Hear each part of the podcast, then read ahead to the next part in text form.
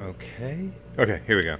All right. Um, so let's start with some some housekeeping stuff. Um, now we only have about nine people here. Okay, that's okay. We we can start. So I've um, posted on the the content the um, not the content area, but the uh, the the uh, announcement area. There is a survey that I'm asking you to do. It's somebody else in the graduate department is um, doing a survey of people's experience with Shakespeare, and they just want questions. Your email will be entered to win a, a $50 gift card for Amazon. So, you know, if you do this survey, you'll you'll be entered into a lottery to do that, and so that'll be helpful for them, helpful for for the graduate department in terms of uh, I think it's reading Shakespeare, reading Shakespeare and seeing different adaptations of Shakespeare. Um, and so, what is the what is the circumstances there? Um, so, if you could do that, that's fine. We also have the I don't know. Does anybody know when the final is? Did anybody else get the date, or was it just me? Do I have to announce that to you guys?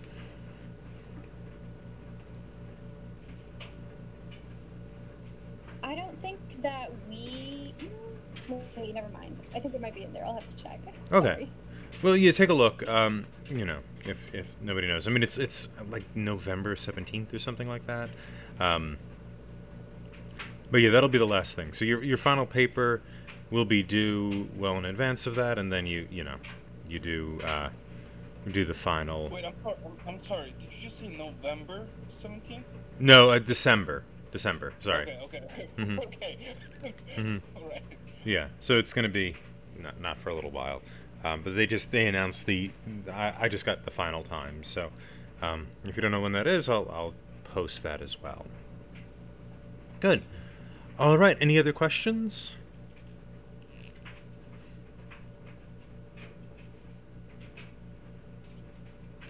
Okay, great. So let's get into. Um, let's finish off from last week. We'll finish off with the Brecht stuff and the you know the the uh, the alienation technique that Brook talks about in his work. Um, and so, just talk about what that is and why that exists, and what Brook means in reference to Brecht. So, um, last time we, we saw the National Theater video about their staging of, of Mother Courage, and there was some stress on the alienation effect, also known in, in German. The term is Verfremdungseffekt, effect, and that means Verdumfrungst, I believe, means like estrangement. And the the basis of the philosophy, the belief behind the the the philosophy of estrangement is really a means of diverging from Aristotle. Aristotle's idea was that um, the theater acts on on the pathos, it acts on the emotion, um, and it leads to a catharsis, emotional, uh, uh, you know, a, a point of extreme emotional response. And what the the problem with that, according, uh, you know, not not the not the problem with that according to Brecht, excuse me, but um, what Aristotle says is then uh, catharsis makes us feel good because after you have this kind of emotionally damaging occurrence, you then heal, right? You get better from it. And so this sort of euphoria after a really good play or a really good movie in our case would be from the, the recovery from catharsis. It's actually part of the cathar- cathartic process is is getting over the kind of the emotional tragedy and then you you know you feel good afterwards right and so according to, to brecht and then brook as an interpreter of brecht is that this recovery this cathartic process is something they want to avoid and the reason is or, or brook wants to avoid it in the rough theater anyway um, the reason for this is that Brecht wants theater to do something in the world. Wants to make changes in the world. Um, if you are going through a cathartic process, you're basically getting over the tragedy of the play. You are being reincorporated into the world, um, and therefore you're not, you know, ready to change it or, or take protest against it. Uh, and so Brecht's theater is anti Aristotelian, according to the prospect that Aristotle sets forward in his Poetics. His means of um, divorcing the individual from catharsis is estrangement, estrangement or alienation from the the emotions.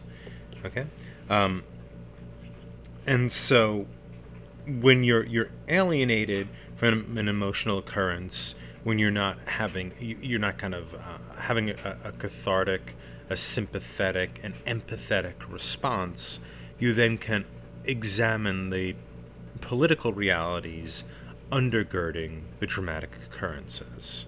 And so his play that we saw previewed in the National Theater video, Mother Courage and Her Children, is about sources of war. And Brecht wants to look at that. And he doesn't want um, the the people watching the play to be moved by the fact that Mother Courage keeps losing her children in the war. That would be a very sad thing, and we could, you know, uh, you can imagine, um, right, Saving Private Ryan, right, is a war movie in which a woman loses all her children in war save one, and so Tom Hanks and Vin Diesel and, and a few other people have to go and and save um, Private Ryan, Matt Damon, from um, the, the predations of the Nazis, and and you know it, it's kind of more of emotionally driven movie. Brecht doesn't want that because when you watch Saving Private Ryan, you're interested in the human trauma. You're not interested in the political realities that shape society as such that they go to war. And so we saw an example of Mother Courage instead of an extremely realistic battle scene like you see in Saving Private Ryan. You know, it, the D-Day scene is famous for its realism, right? It, you know that that scene that Spielberg shoots on the beach. Um, if you look at black and white photographs of it and black and white photographs of the actual D-Day, you can't see the difference. But when we get to Mother Courage and her children, there is a light show and a guy on stage with a mic making bomb noises. It's impossible to be sucked into the realism of war if war is a guy with a microphone on stage making bomb noises. Right, you know, and, and so then the idea is you're not really dazzled by the realism or brought into the, the emotional life. You are looking at the circumstances, looking at the engine that forms these circumstances, and you're making an evaluation predicated upon those things. And therefore, the idea would be once you are politically aware vis-a-vis this play, you can go out and make changes in the world. Um, and that's that would be the point of the alienation effect. Now, I, I, I mean, if you're like me, you think the idea that a bunch of people are going to watch a play in German and then run out and, and change the world um, seems radically silly, and it, it's it is kind of radically silly. It it is uh, it you know didn't happen right. The the world didn't suddenly become a socialist utopia because Bertolt Brecht wrote a bunch of plays in the the 20s, 30s, and 40s. Um, but what ends up happening, interestingly enough, and ironically enough, is that the tactics of alienation, the theatricalisms that alienation affords, end up being used just for shits and giggles, just for the fun of it, just to make the production more enjoyable.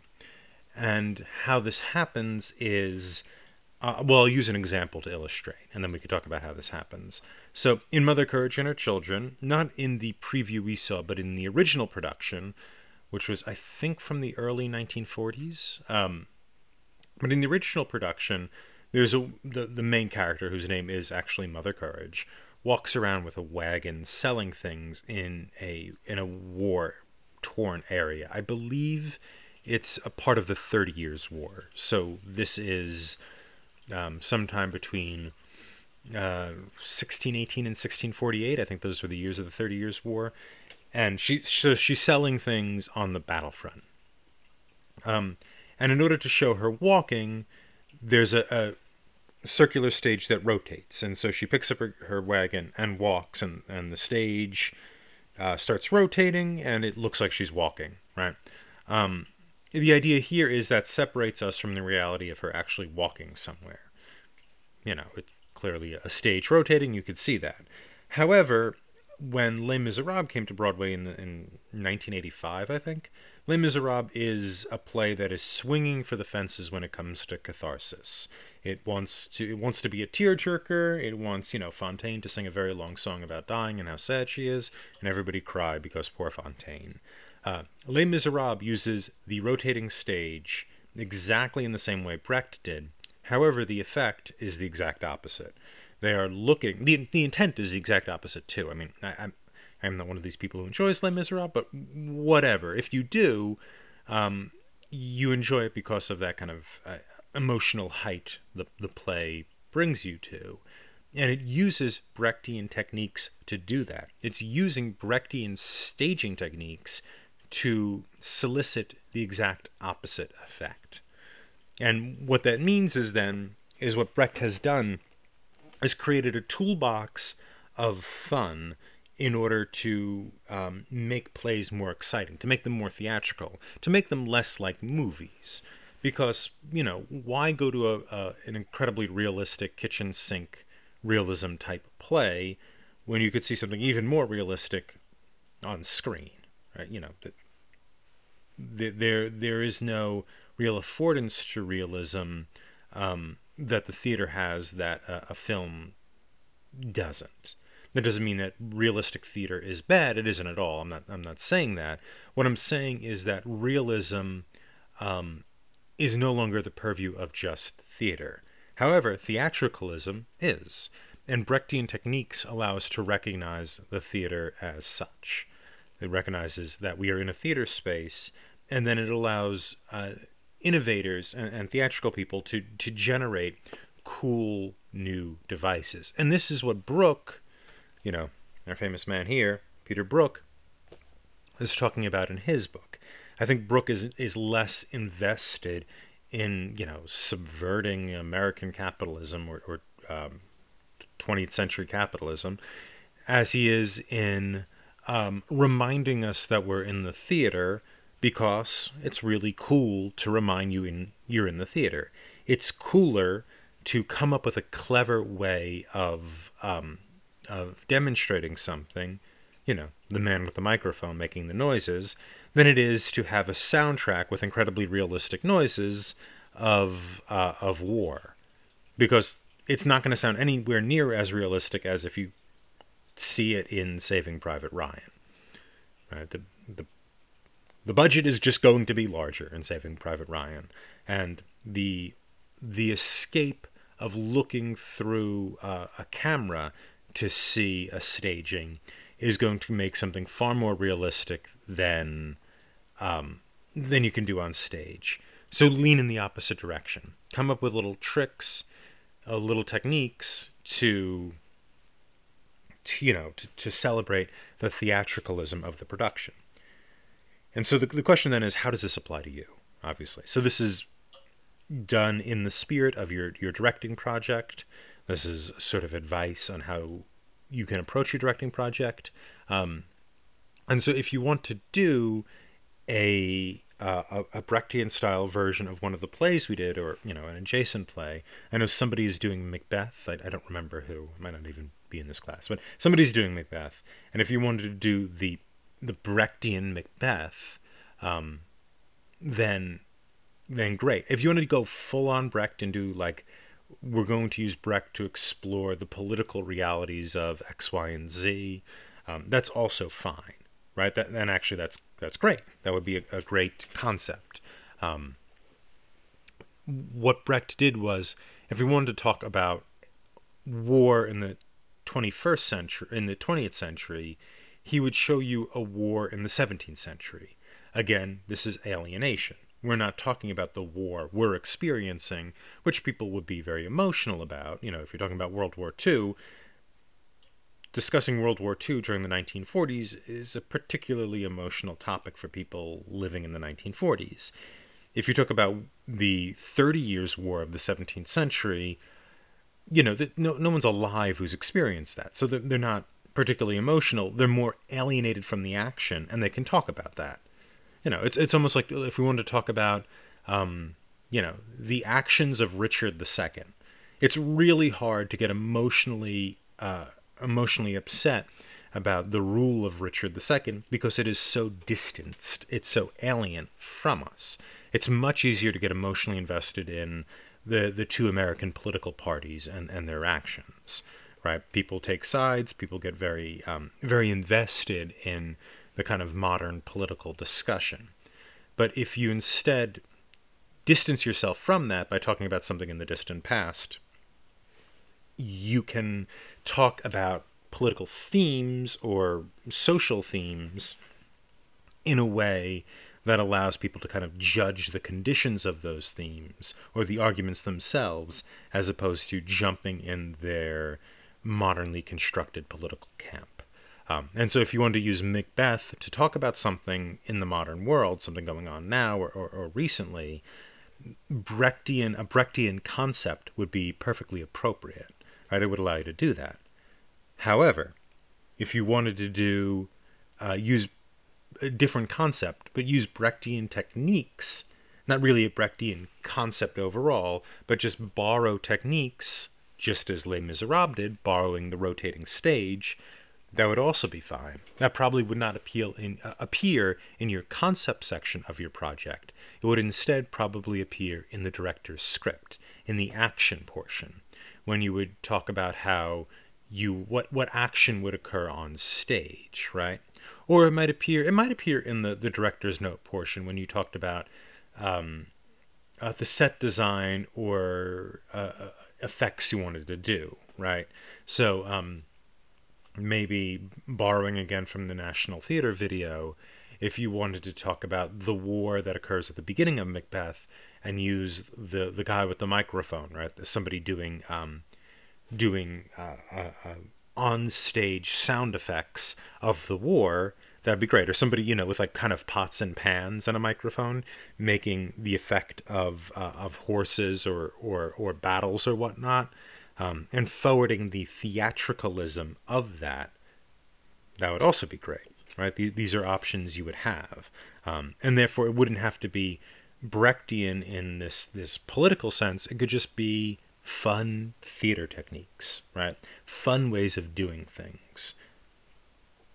Okay? Um, good. So I talked a lot there. So we'll stop now. Any questions about any of that?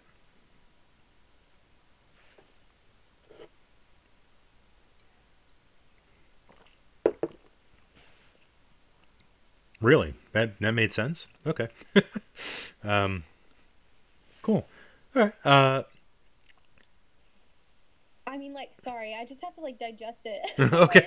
question, you know. Mm-hmm. Sure, that that's fine. yeah.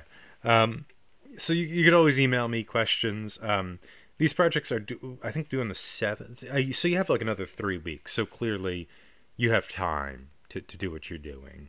Um, but yeah, but that's those are the ideas. If not, we're going to, to move into the 18th century uh, and into to Marivaux and some ideas about French theater. Okay, any other questions before we do that?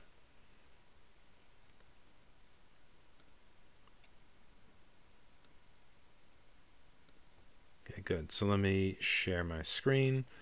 We have another slideshow.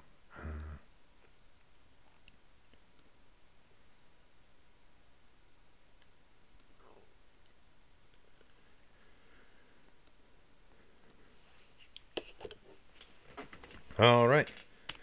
So, in Ancien Regime. Um, so this was kind of the method of rule, uh, really from the re- really mostly through the Bourbon monarchs.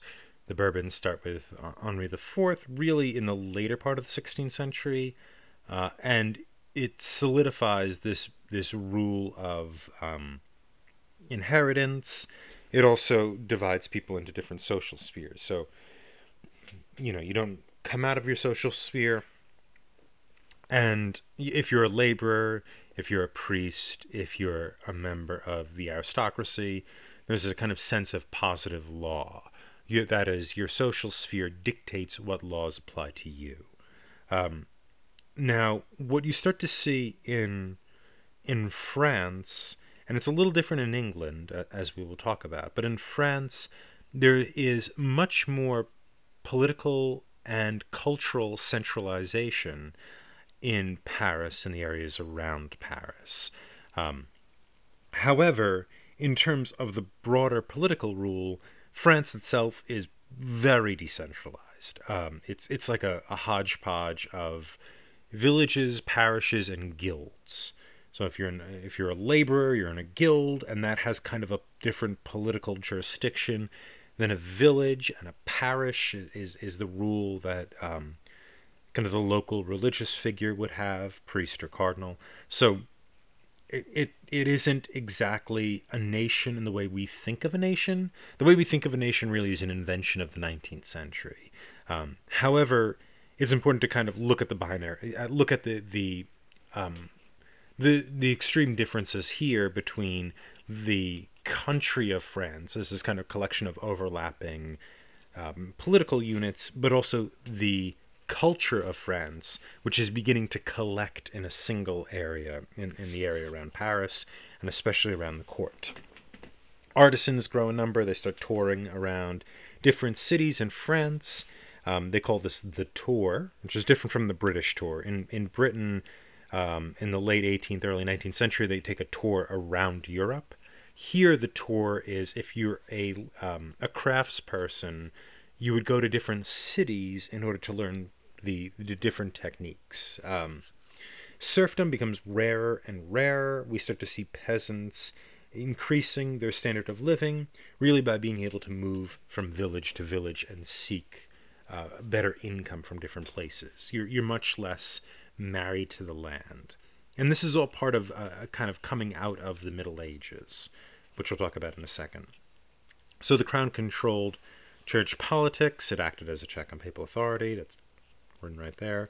Um, the monarchy moves to the Palace of Versailles. Louis XIV moves it there in 1682. And from there, we begin to see modern finance, finance and industry in France. Now, Louis is what's known as a mercantilist, and his main minister of finance and his first minister of state, uh, Jean Baptiste Colbert, is also uh, a mercantilist.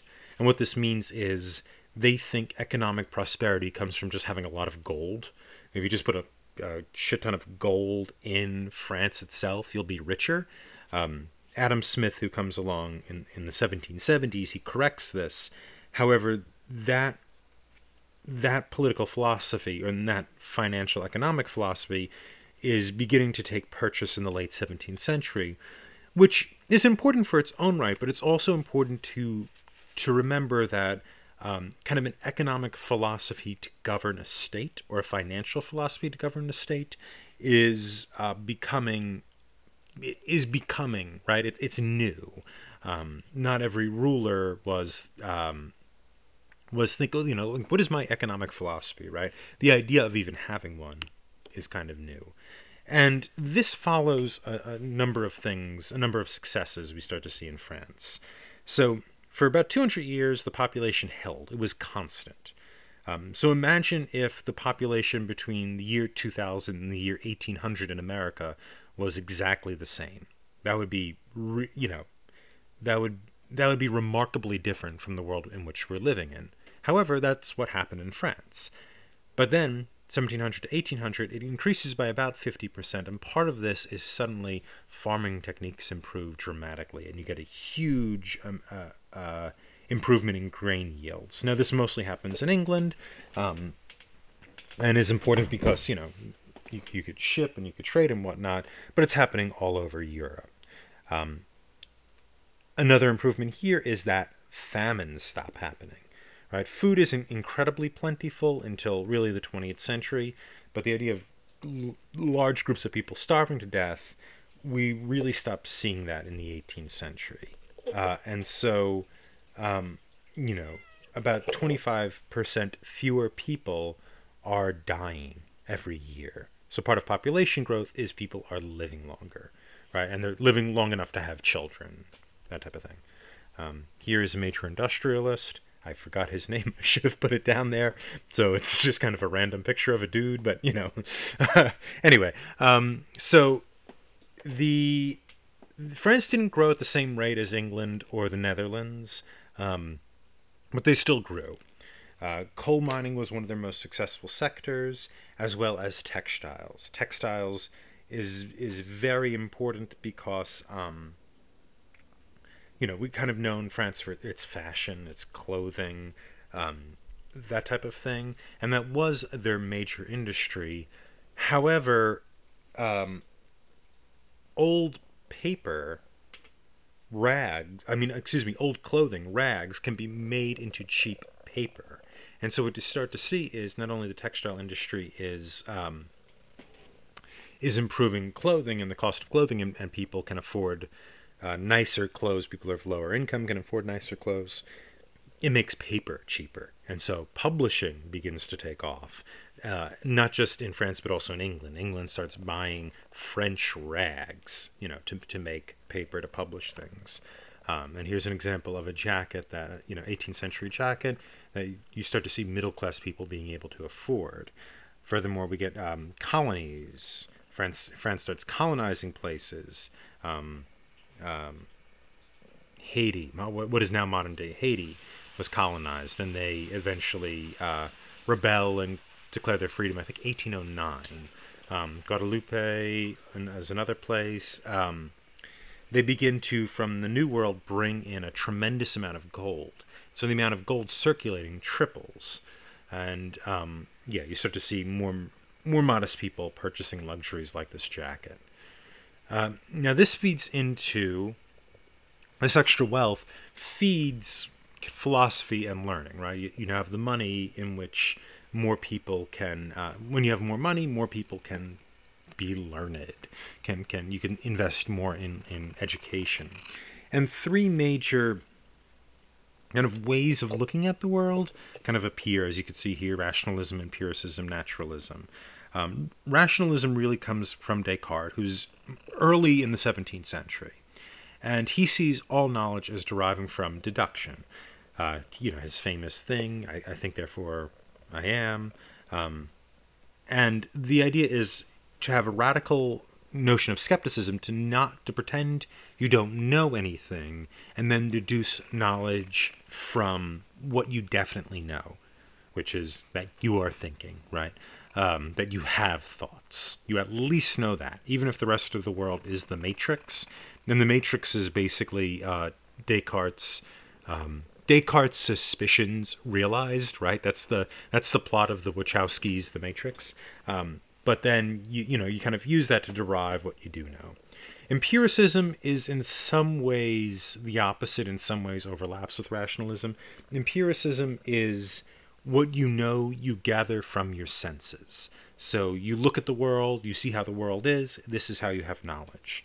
Um, uh, most famous philosopher there is probably John Locke who saw the, the human animal as being a, a tabula rasa, an empty slate, and then impressions are placed upon the human animal. And then you know things because of those impressions, those sense impressions. There's also, and this is you know a big deal in France, uh, something called naturalism. This isn't a philosophy proper in the way we, we, might think of rationalism or empiricism as, but it's I would maybe think of it more of a, as a movement that intersects with political philosophy, and in national nat, naturalism, naturalism has this sort of adoration of nature and a return to nature, and it it sort of imagines that the natural world into which we were born was the place where we were free and equal. And once you started forming associations with other people once you started you know hanging out with other people for good reason to get things to trade to barter all of that. However that that's also imprisoning. You know you are um, if you're part of the natural world you're then uh, you're then free, and it's once you go into society that you're you're in chains. Okay. Also, economy. begins to to evolve. This kind of notion of economy. The, the word economy comes from the Greek word for household, and so when we start to hear the term political economy, which we do at this time, it's somewhat oxymoronic in the sense of um, we're now talking about the entire country in terms of resource management, as opposed to before you only spoke about the house, right? So political economy is actually somewhat of a loaded term, even though it's it's very casual in the 21st century. Um, the first group, the first school of political economists was the um, the physiocrats. Um, uh, major ones you can see there: Francois Crouzet, um, Anne Turgot. Uh, he actually came up with the term laissez-faire, um, allowed to do, is is what that translates to, and it's kind of like it's what we know laissez-faire to be today. You're you're free to kind of do what you want to do in terms of trade, free to make associations. Um, they also the the physiocrats published the Tableau économique, um, in which it looks at these different spheres in terms of their their what they're doing economically, in terms of what they're doing in trade. So landowners, laborers, and merchants, and, and guildsmen, and how they're interacting with each, with each other. Um, Turgot, long before, maybe 50 years before Adam Smith, saw self interest as the main motivating factor. Um, that it's people looking out for what they want, what makes them happy, that motivates economic action. Uh, he also says trade restrictions hurt everyone, so these people are not mercantilists. Um, they want people to trade externally. Again, this is like 50 years before Adam Smith, who's famous for saying these things. So these things, these ideas are in circulation before before Smith writes them in the 1770s. Um, he believes Turgot believes in the importance of private property and in investment capital. Um, and now, for our purposes, uh, what this kind of leads into is the French Academy of Science, which was established by Louis XIV, I believe, in 1662. And we see this also in England. They have an, an academy in England as well devoted to the sciences, really devoted to invention. And um, working with his first Secretary of State, Jean Baptiste Colbert, um, they wanted to establish something that would improve inventions and improve trade. And so when we think of the sciences in the 1660s and, and later than that, it's not the way, you know, I'm sure people in this class may be science majors, that you're thinking of science in those terms. It's really more like invention or projects to improve, let's say, agriculture, or projects to improve the roads, or projects to improve waterways. Um, this is what the French Academy of Science was doing, as well as the, the, the its equivalents in its equivalent in England. They were interested in kind of improvements of society, um, not necessarily just knowledge for its own sake. Eventually, it becomes knowledge for its own sake, um, but that that's kind of where it starts. Uh, and this builds over time. 1699, it's given official rules, which means it's you know it's super fancy. And Louis XIV moves it to the Louvre. The Louvre is a 12th century palace, which by the middle of the 18th century became a museum, and it's still a museum today. Um, and an example of the type of thing we're doing here. Um, led an expedition to measure the length of a degree along the meridian, so a degree of longitude. Uh, excuse me, a, a, degree of, I believe it's a degree of longitude along the meridian, um, which allow ships to to navigate more specifically, you know, more uh, more delicately, uh, and so that's the type of thing they're doing, right? Because if ships can move better, can can navigate more cleanly, then you can have better trade. Okay, and that brings so that's the the kind of background to to this play. A lot of background. Now here's Marivaux. Um, Marivaux's kind of more in in his day he was more known for his novels. In the 20th and 21st century, he's more known for his plays. Um, he used stock characters, simple plots. He really was focusing on dialogue and wit, and he became one of those people who who guarded the, uh, the the standards of French literature when he was elected in 1747 to the Académie. Um, here is this isn't a this is a 19th century picture of the Italian the, the Italian theater um, in it's not the Italian theater but it's the, the theater Italien in in Paris um, in which the Triumph of Love was initially performed. I couldn't get an 18th century picture. Sorry about that. But uh, it, cl- it was not popular in its day, closed after six performances. But The Triumph of Love is probably Marivaux's most famous play today. Uh, it was even turned into a musical, um, mildly successful musical. And so, one of the reasons why. I should be back. Yep, here I am. Um, one of the reasons why we're doing it in part is because, um, uh, you know, I think it's a good example of French theater. And I just think this this film is particularly enjoyable. I think it's also maybe more fun to watch a lighthearted movie than like read another play. We, we've done a lot of reading, so um, but also um, Marivaux was was kind of standard back then, and Marivaux has been been growing in fame throughout the 20th century. So let's talk about the play. We have 50 minutes to do that, uh, and then we'll obviously that'll that'll bleed into Friday. So, what were some first impressions of the movie?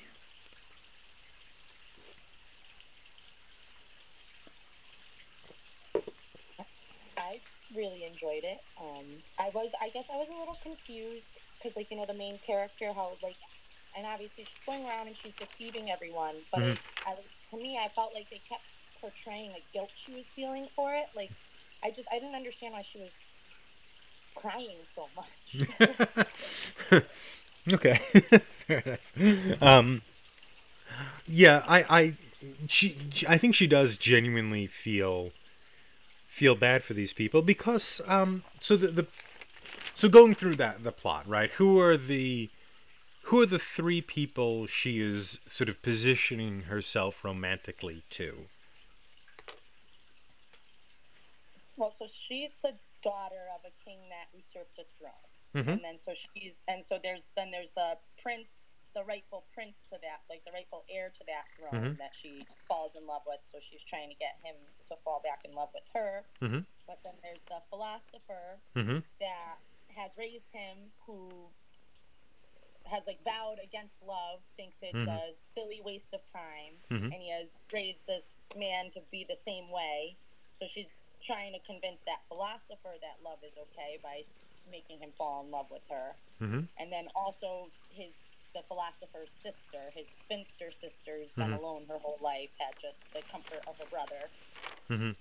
That as a man, she also tries to get to fall in love with her, and I think it's all just so she can get them to allow her to get the Agis, I think, Mhm. or whatever. Um, Yeah, yeah. in love with her, and Agis, to be mhm. okay, I guess, for them to get married and it to be okay because Mhm. the other two would be against it otherwise. Mm-hmm. Yeah, exactly. Great. That that's a great summary, Kimberly.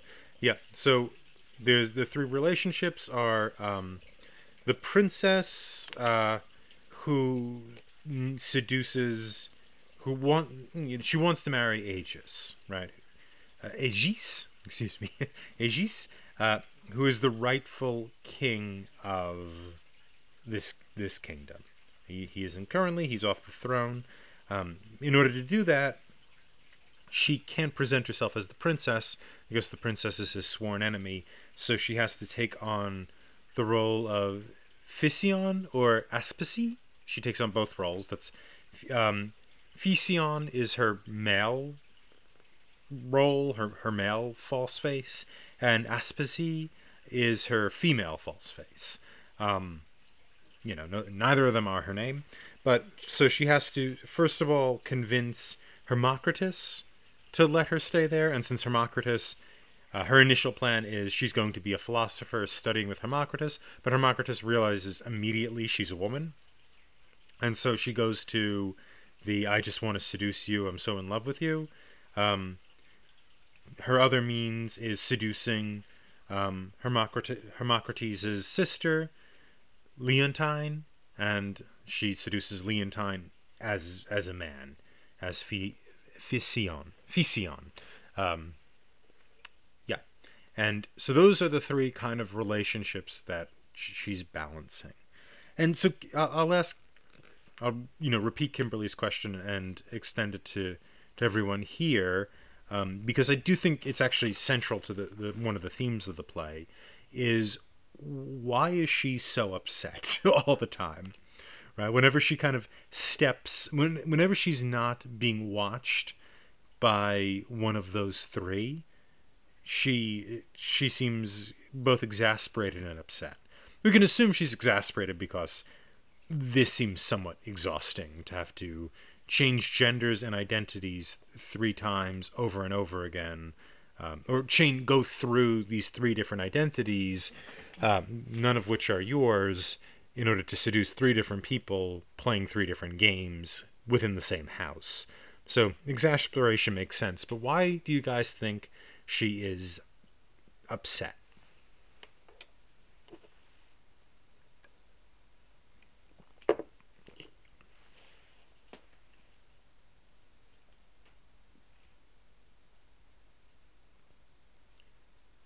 Another way to phrase it might be why is she crying all the time? Why is she in need?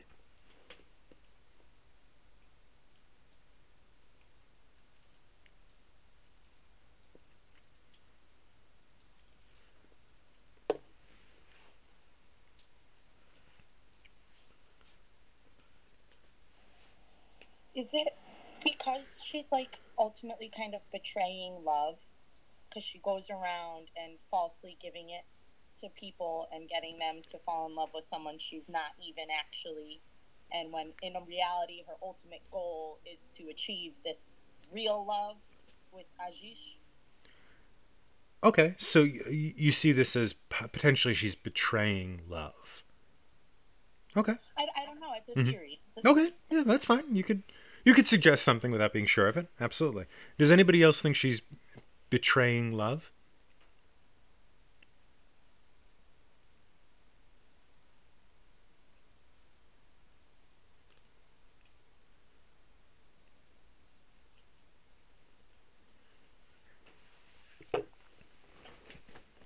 Okay. Does anybody want to um, disagree with Kimberly? And and of course you're going to be very polite when you when we disagree with each other. Um, I'm sure you will. But does anybody want to um, maybe push back against Kimberly's uh, thesis or theory?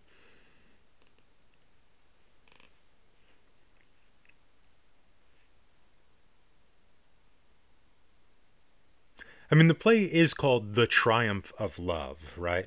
So I think we can go with the idea that eventually um, love is triumphant. Uh, however, however, there seems to be a concern about. I think Kimberly, you're absolutely right. There's a concern about betrayal. Um, now, is it a betrayal of love? Um, well, I, I, th- mm, yes and no. I think the way the movie portrays it is that um, I don't know how you guys felt about how how Hermocrates and Leontine were treated, um, but they're, they're treated by the the filmmaker anyway with a lot of respect. Um, and well, I'll ask you guys: How did you think? How did you feel about um, how those two characters? Uh, uh, played by Fiona Shaw and Ben Kingsley. How do you think they? How did you feel about how they ended up at the end of the the play?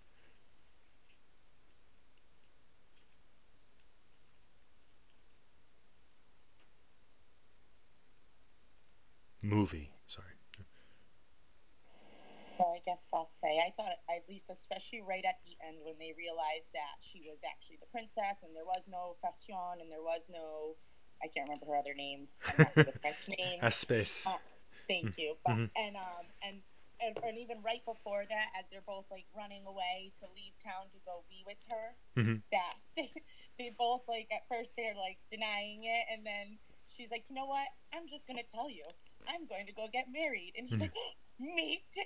I, they were just hysterical, Mhm.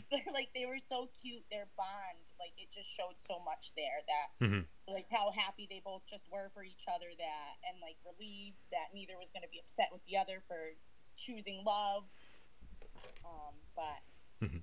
i don't know they were i don't know they were funny to me Yeah, the, there is the you know this kind of setup of love versus science, sort of, or love versus philosophy, which is somewhat equivalent uh, with science at this time. Um, and it, it's it, it's interesting. It's it doesn't take a lot for science to fall away.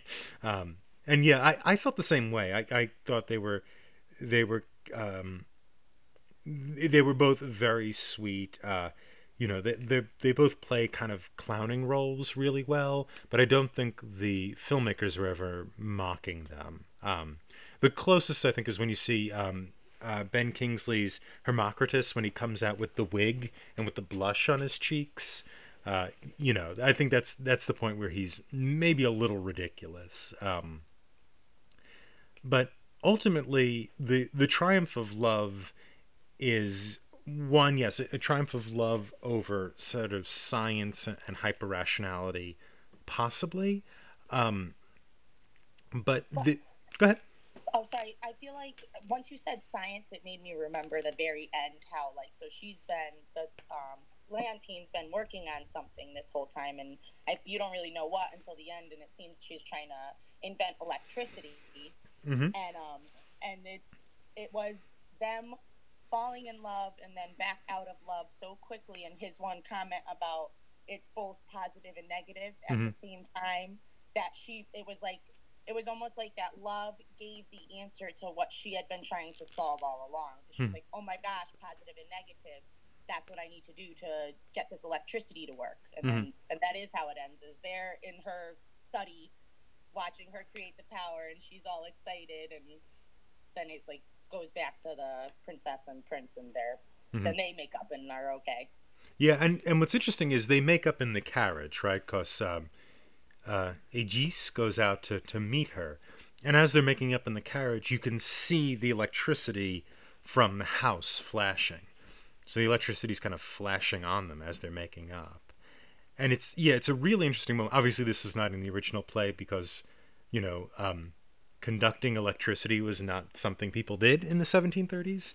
Uh, so this is this is a, an innovation of uh, Clare Peploe, I think her name is, um, and then uh, Bertolucci also produced this. Um, but what do you what do you guys make of this movie ending on this kind of discovery of, of modernity, this kind of modern discovery of electricity?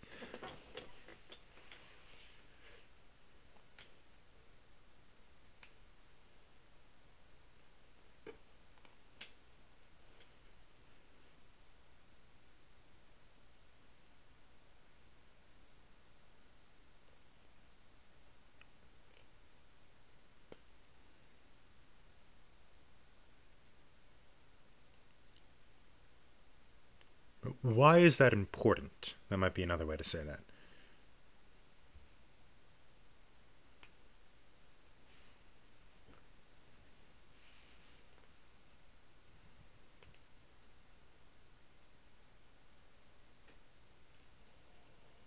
Um, I guess like for me, I could take it kind of as like so.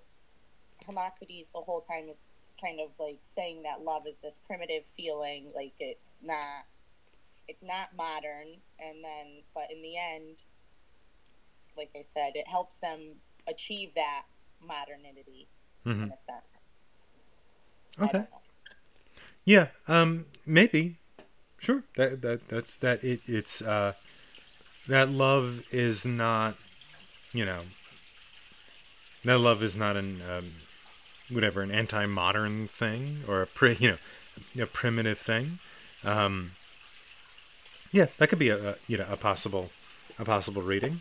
Uh, it seems like it's it's joining the play into the modern, right? Because she makes this discovery of electricity, and then what happens after that is we get the uh, curtain call in modern clothing. right? The, the the actors all come out. They're dressed in modern garb, singing singing the song in French, and then bowing before the audience. So there is this kind of um, kind of pulling Marivaux into the 20th 21st century. Um, Speaking of the audience, why Hmm. is it that Leontine can see them a few different times? Yeah, that's a, that's a very good. You know, this is she sees them twice, and then we then everyone sees them at the end. Um, exactly. So why do you guys think that is? Why can she see modern people? Oh, that's an interesting. Okay, when you put it like that, because she's the one who is like trying to be modern and make this new discovery. Maybe Hmm. that's why she has like she is the one who has that connection Mhm. to the modern times Mhm. in the play. Yeah. Okay. That that could be it. Sure. I don't I don't have a reason for you know. I'm I'm not gonna I I I'm not the dispenser of of all that is true about this play, but I think that's a perfectly good reason that she is she is kind of the most modern person here, um, you know, and so she she's maybe a portal into the you know the modern people who are watching it. Um, but that that is a really interesting connection. When I first saw this, I never really knew what to make of that ending, other than it's fun. I think a lot of the decisions, uh, a lot of the decisions that that the director made was for the kind of the pleasure of it. Um, you know that it's fun to watch these characters come out and sing a song to an audience. Um, but there is this difficulty with modernity that is definitely just being put into this that wasn't in the original script. Um, and I think that you're reading Kimberly of why um, why Leontine can see the the audience. I think is, is a perfectly good one. Makes a lot of sense to me. Um, which is you know she can she can kind of see she can see um, she can see modernity and also this play has a place in modernity right that marivaux is somebody who is deserving of attention in the next century right this this movie being made in 2001 um, and so i think all of that that makes a lot of sense to me and that's that's i think a perfectly good reading all right i think we are over time by a minute um, any other comments before we go and we're going to return to this this play on Friday, or this movie anyway. Oh, that's all right. Uh, but any other questions? Uh, just let me know. If not, you're free to go. If anybody needs to meet, just uh, just stay on. I'll stay on for a few minutes. All right. Thank you. Thank you. See you Friday. See you Friday. Thank you. Thank you.